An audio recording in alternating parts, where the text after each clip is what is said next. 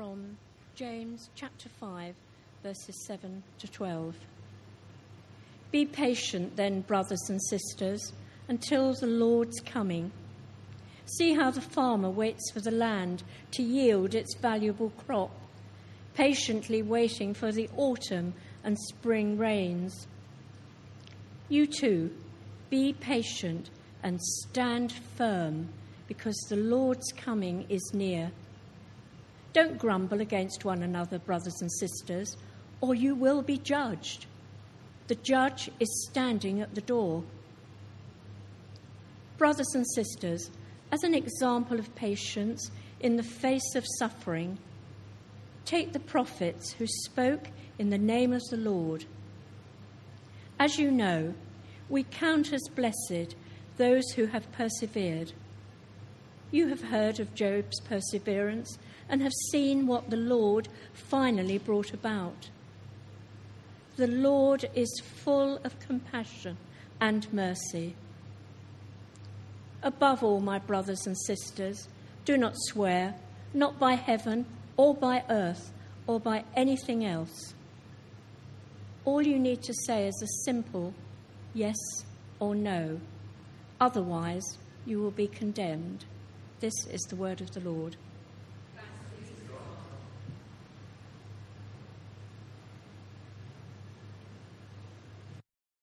Good evening. That was my interaction with the sermon.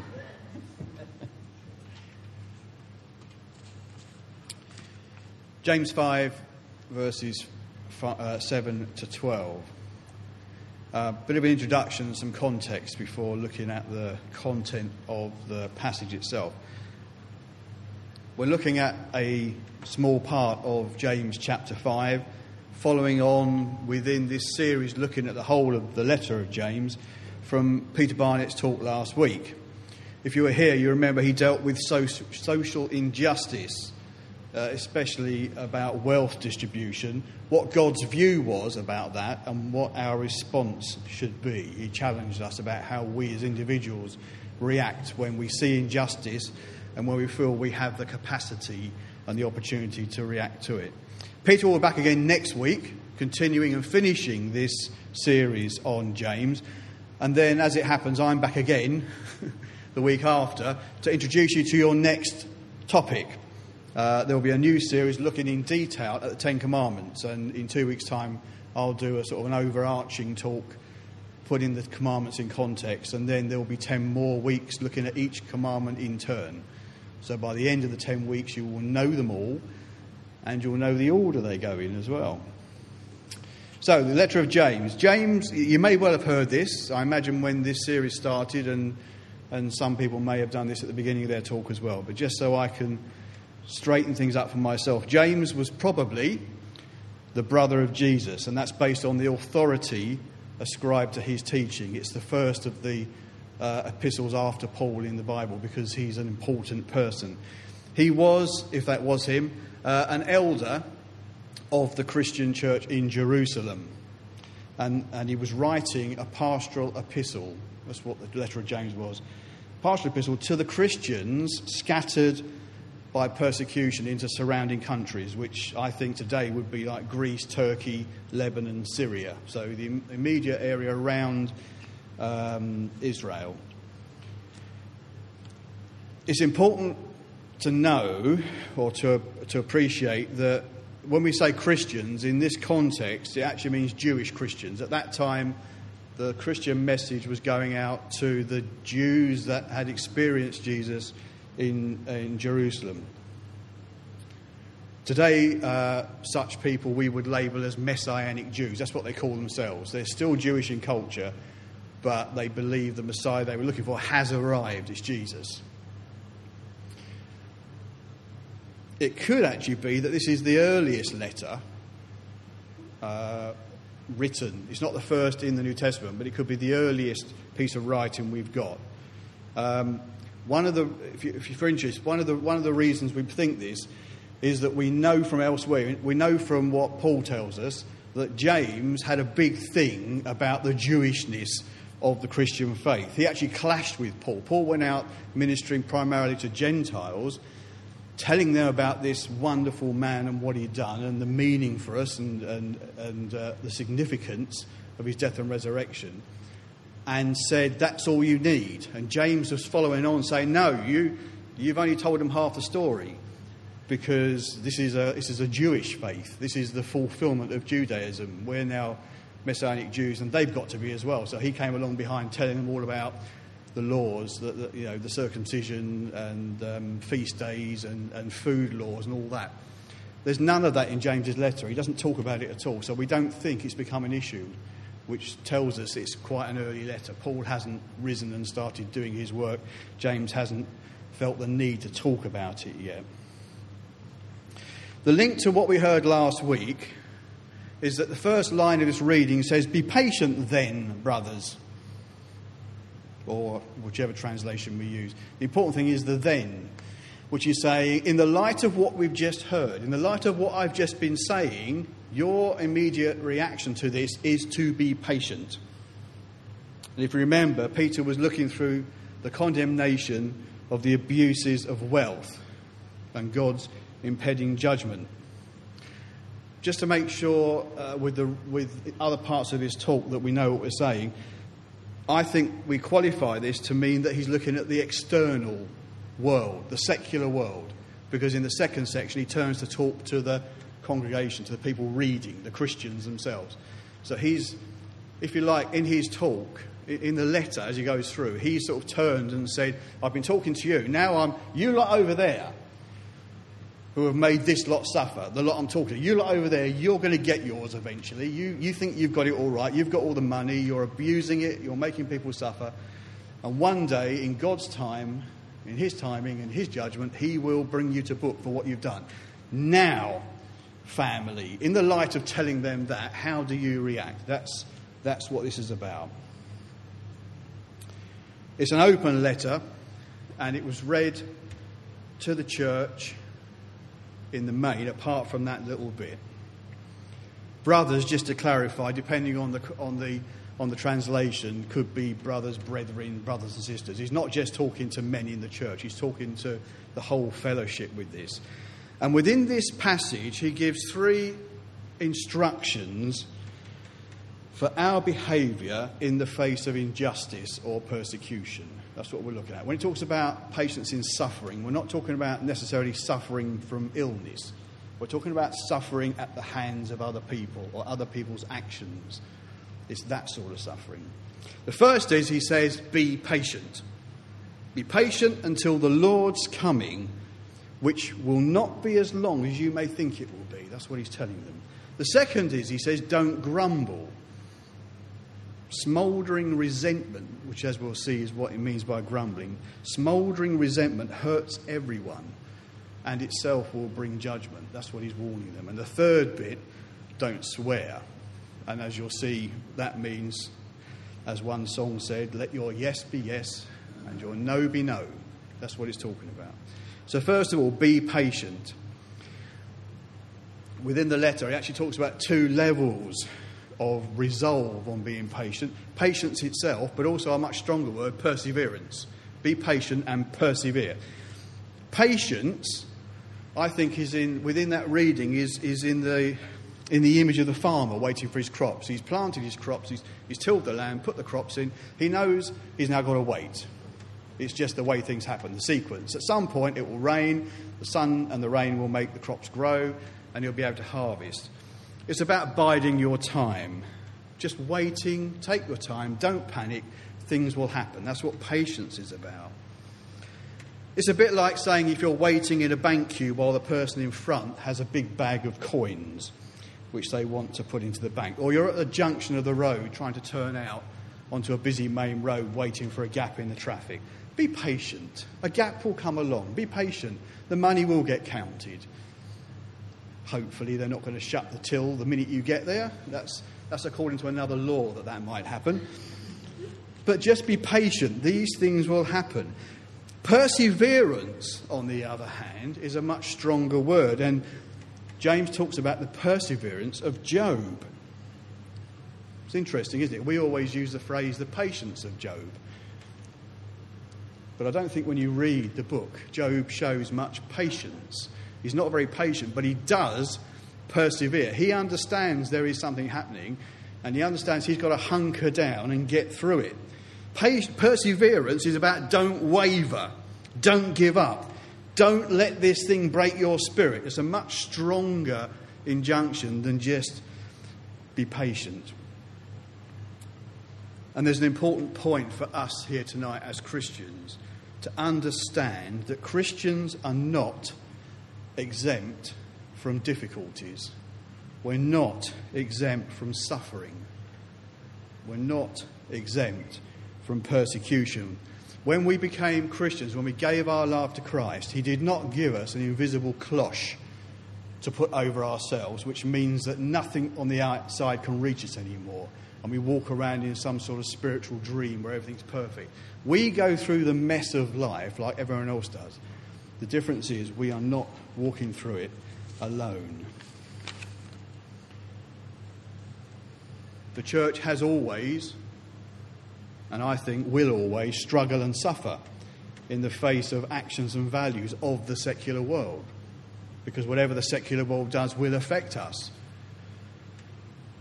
Scripture tells us the sun shines on the righteous and the unrighteous, and we have to know that the thunderstorm also lands on the righteous as well as the unrighteous. But James says, don't worry, don't concern yourself about how unfair things are, because time is running out for the ungodly and the unjust. They will be judged. And always remember that vengeance and just judgment is for God to administer, not for us. There's different ways of saying about judging. We're meant to judge in terms of measuring if someone's right or wrong, but in terms of condemning and prosecuting someone, that's for God to do. He will have his judgment in his own time, and we are to be patient, waiting for that, and to persevere through whatever problems we are suffering because of that injustice. Concentrate on how to endure rather than worrying about the thing itself. Another image or analogy for this when life is no longer plain sailing, we are to batten down the hatches, turn our ship into the weather, and ride out the storm. That's what we're meant to do.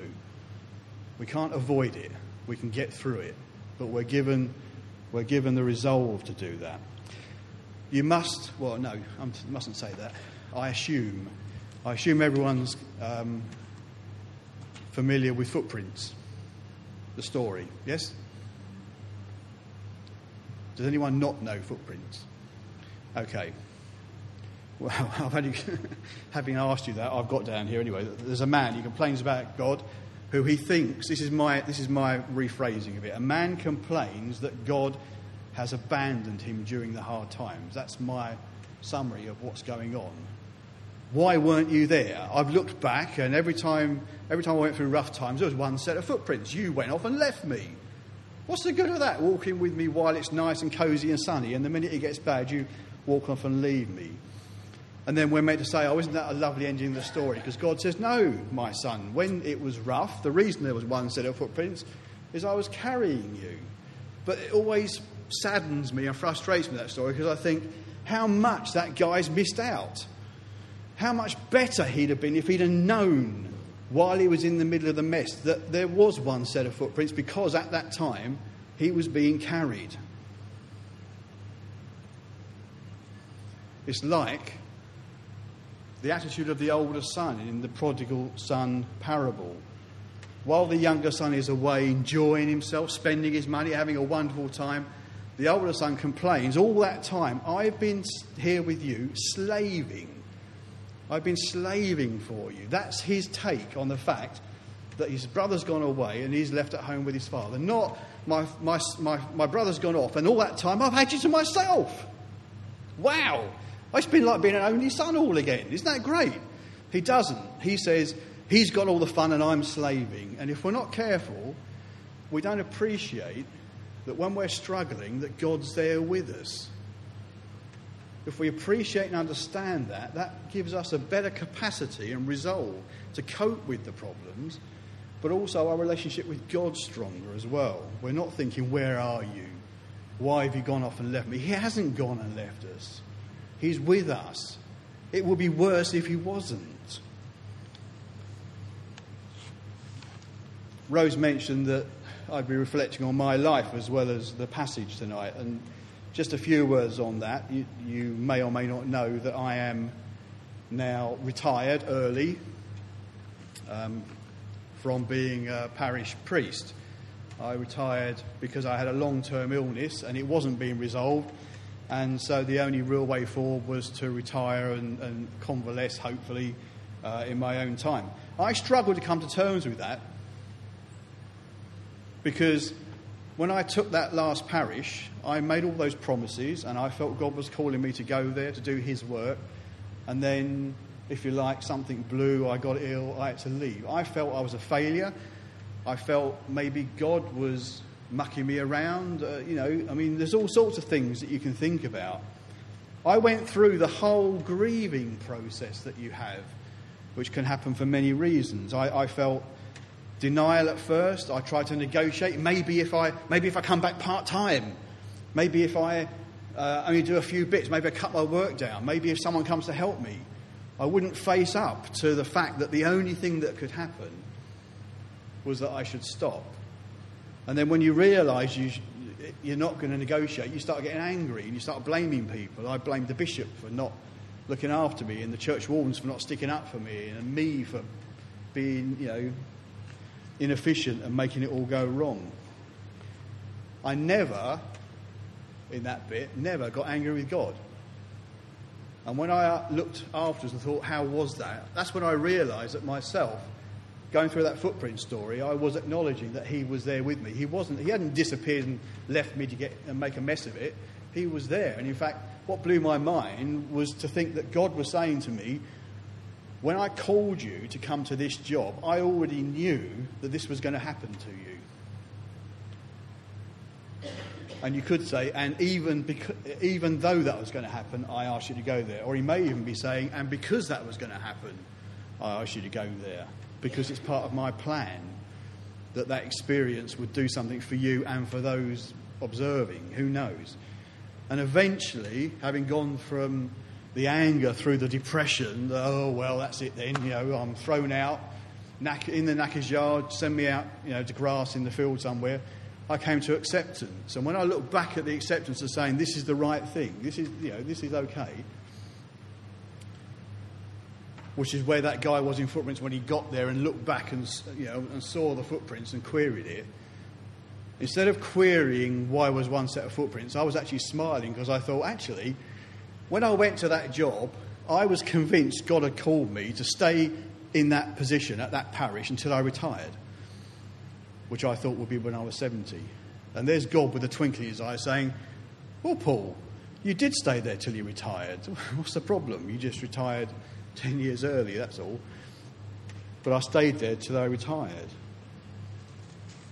It took patience to go through the process, and it took resi- resilience when I felt I was being got at to get through it. But understanding all that way through that, that God was there with me, helped me, and I hope was a witness to other people watching what was going on. So that's, that, that's the first point about um, be resilient or be patient going through the suffering itself. Secondly, James says, don't grumble.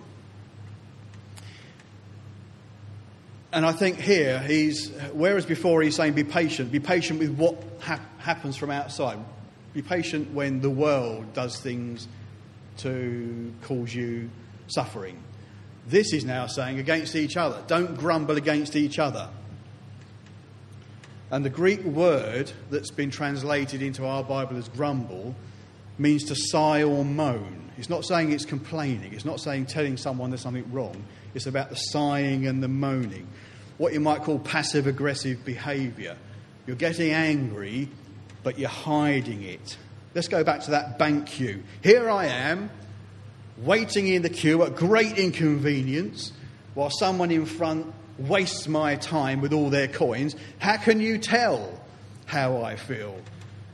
Probably because I'm rolling my eyes looking at my watch, tutting and sighing. Poor old me. I'm not going to go and say anything. I'm not going to look for another queue. I'm just going to stand there and, oh, look at me suffering in silence. Aren't I a martyr? James says that we, there's no need, we should not be spitting and hissing like an overheating pressure cooker. That's not how we deal with these problems.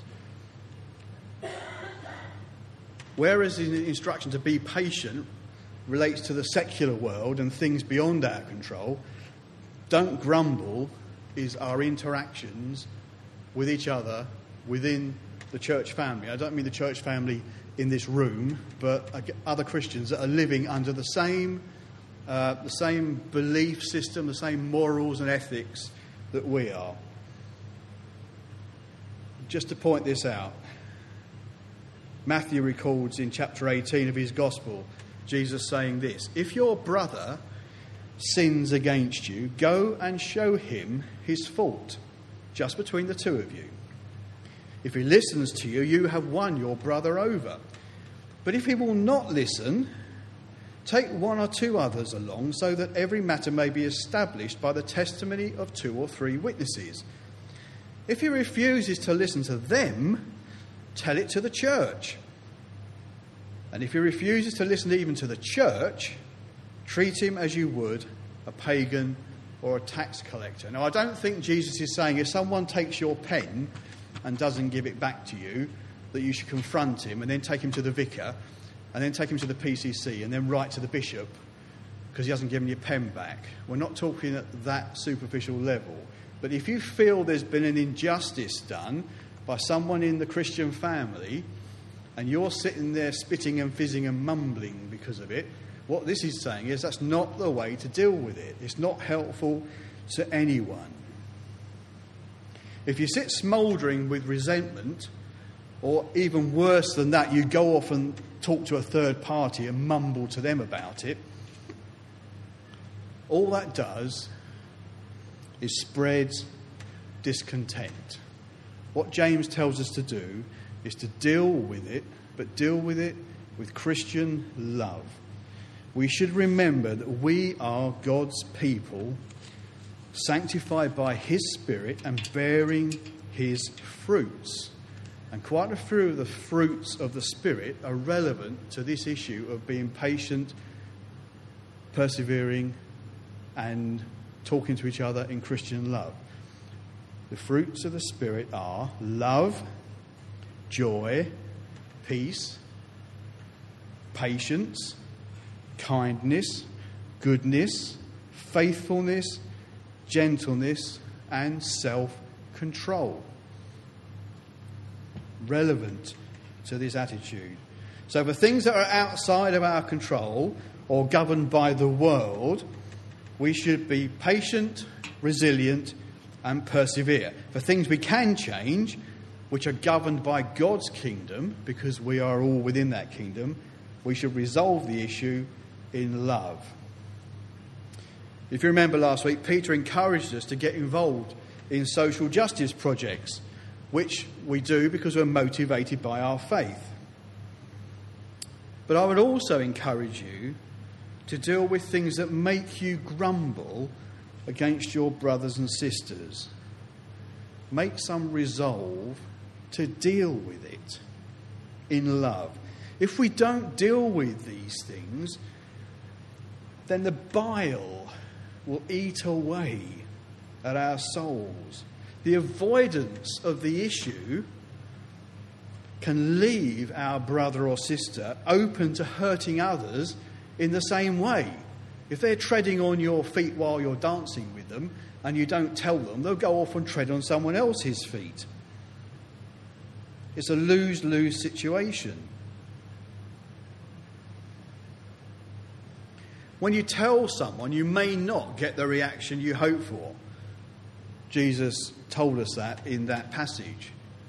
If you go and talk to them and they ignore you, then I would say, depending on the severity of what it is you're talking about, you take it further and you say, well, you may not listen to me and believe me, but let me find some other people that you trust and they'll tell you as well. And if you don't listen to them, then we'll tell everyone And they'll all tell you, and hopefully you'll see by the weight of opinion that, that what we're saying is true, and there's a need for you to address it.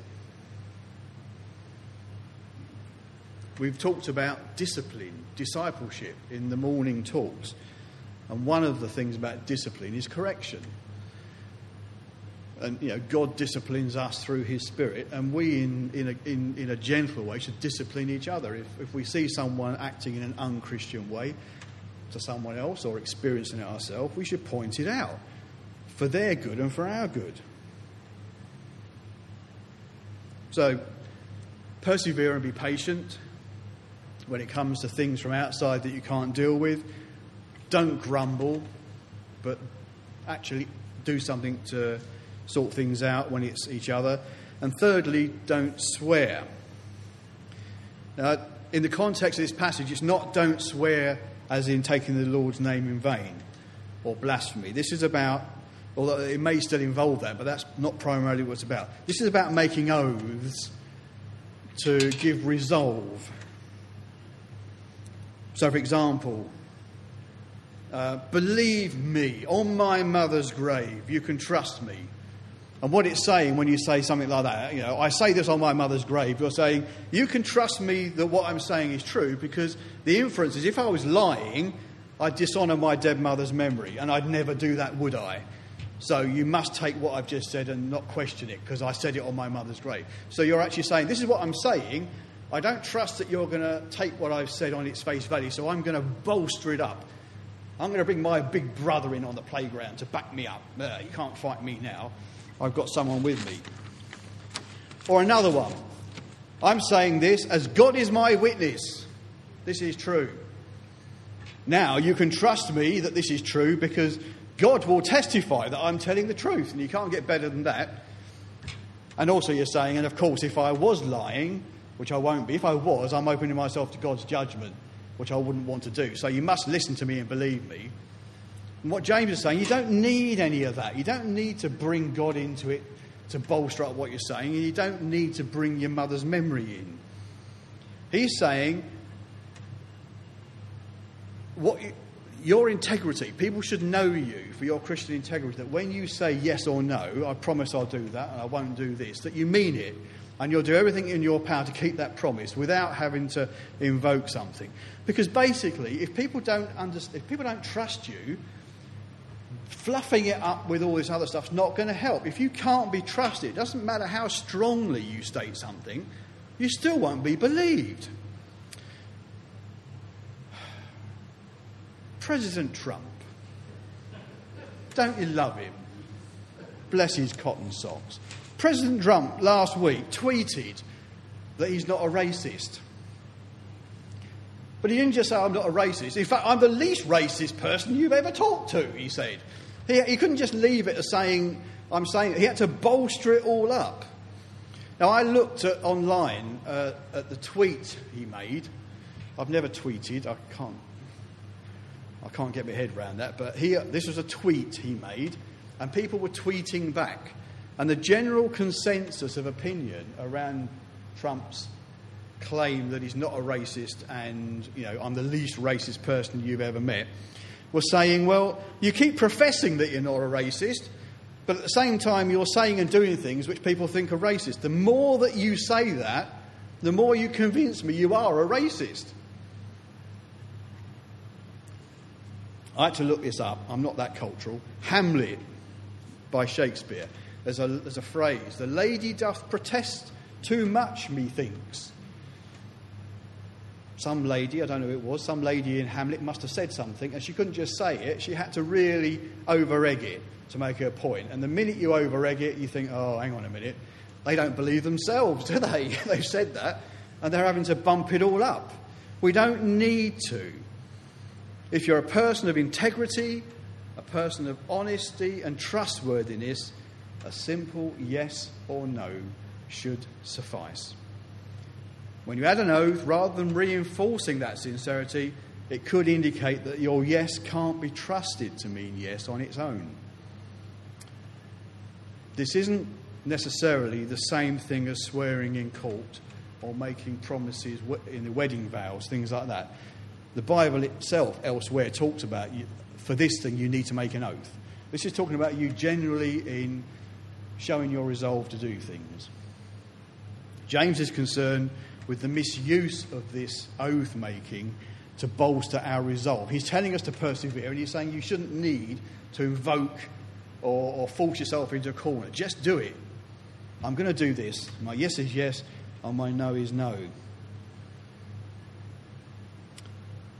I don't think that this little section stands on its own. It links to the perseverance in the earlier verses. Here's a, um, an example of something. We may have a grievance. We might say this You've done me wrong, and by God, I'll make you pay for it. Well, I'm pretty sure those, I've, I've said those words at some point in the past to someone. You've done me wrong, and by God, I'll make you pay for it. It's wrong on three counts. On all three of the points from this talk, that statement is wrong. First of all, invoking God. By God, I'll make you pay for it. It should be enough. If you're resolved to do something, you don't need to invoke God to do it. Your intention should be enough. Your yes is yes and your no is no. But having said that, we shouldn't be saying it anyway because it's wrong to seek revenge. We should be leaving the judgment and the timing to God. James tells us that God says, I know they're doing this, I'm dealing with them, I've got a message for them about the injustice they're saying. You just be patient and persevere, and one day it will be sorted out. Don't go doing something to them yourself because of what they've done, leave it to God. And it's wrong to show impatience. You've done something, and I need to do something back. Just persevere and be resilient. And so, as a sort of a summary to this,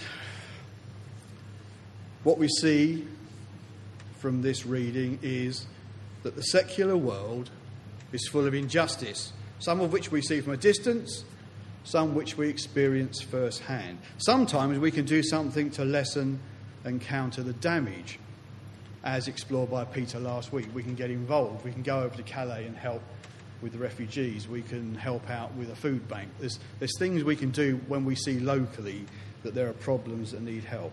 But sometimes the issues are beyond our control, in which case we should persevere. Persevere in the knowledge that God is still, God is always in control, and He will hold to account those who prey on the weak and the vulnerable in His own time. Secondly, the Christian world the church, is itself not free from injustice. But our Christian brothers and sisters should be open to correction when we point out errors. And that's two way. None of us are on a pedestal saying, Well, I'm up here pointing out all your faults to you. We should also be open the other way to the gentle criticism that others give us if they see us treading on people's toes during the dance. This won't happen if we bottle it up. If we just mutter about it under our breath, and it's no good for us if we do this, it's no good for them, and it's no good for the others who may suffer the same injustice in the future. And thirdly, as spirit filled children of God, we should not need to bolster up our promises, but we should be trusted that our yes means yes and our no means no. Amen? Good.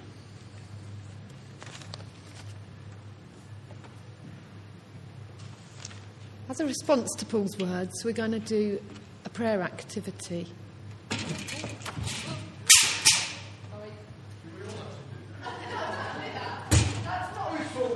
That's not the prayer activity. That really something in my face because we all out of words.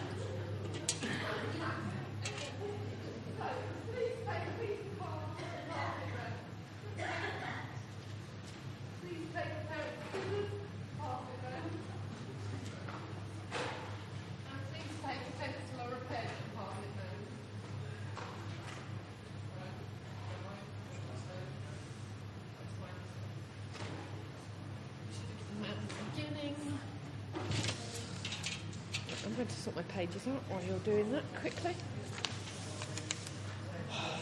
Love it. God, you are my rock.